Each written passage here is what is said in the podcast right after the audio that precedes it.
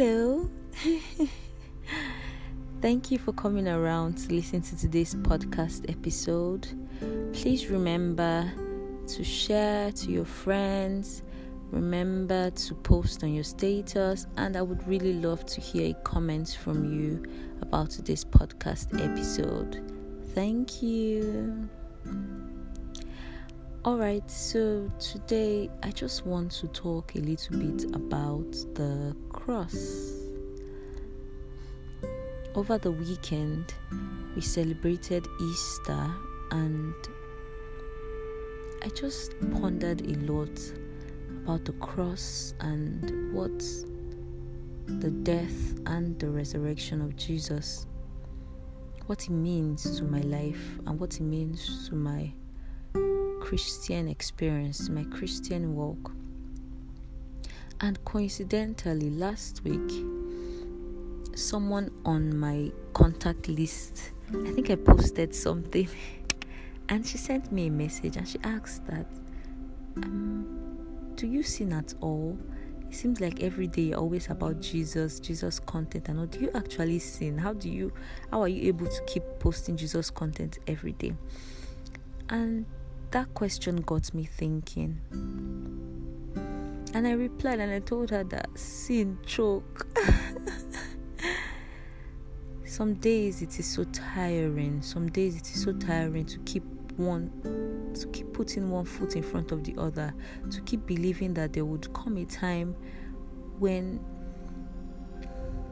that there would come a time that should I say I would feel more settled in this Christian walk But one thing I've come to realize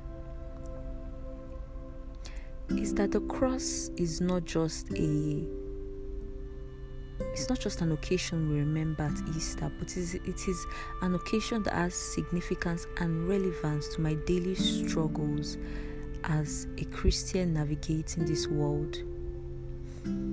I've come to realize that what happened at the cross the power of what happened at the cross is so significant in my everyday dealings and my everyday activities. I've come to realize also that even on my even on my seemingly quote and unquote good days, even on those days when you feel so holy and pure and righteous, even on those days when it seems like my hold on this God, the way I'm holding on to this God is so strong, even on those days, the the strength of my hold cannot be compared to how much Jesus uh, keeps reaching out those blood stained hands, keeps stretching out those hands and saying and holding on to me. Because my flesh may fail, but God is the strength of my heart and my portion forever. So yes, there are days when when the the the burdens, the sins, the desires of the flesh overwhelm. There are days when it, it is so hard to just believe that there is a God. There are days when the things that my eyes can see sometimes supersede or, or, or sometimes just take precedence over God. There are days when I consciously choose to do things that I know do not please God, and I do not care. There are those days. There are days when I, I battle so much under the weight of, of guilt, of sin. There are those days as, as they happen for every one of us. But even on those days, He is still reaching out His blood stained hands. The cross is as significant on my good days as it is as it is on my bad days. The cross is the the cross. The cross is where it all begins and where it all ends. The cross is where I find meaning and where I find life. The cross is is the symbol of the life I now have in Christ.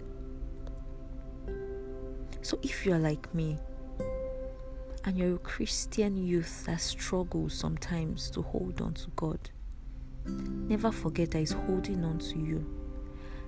Never forget that you there is a hope for a better tomorrow because it didn't only just die and end there, it rose up on the third day.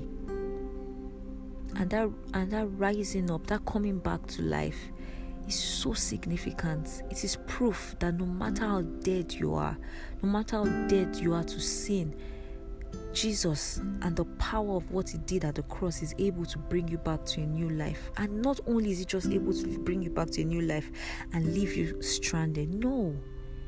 He goes the extra mile to become your friend and to walk with you in your day to day struggles. So please never forget. Never ever forget that he's hold, he is holding on to you and he has held on to you from the very first day you took a breath.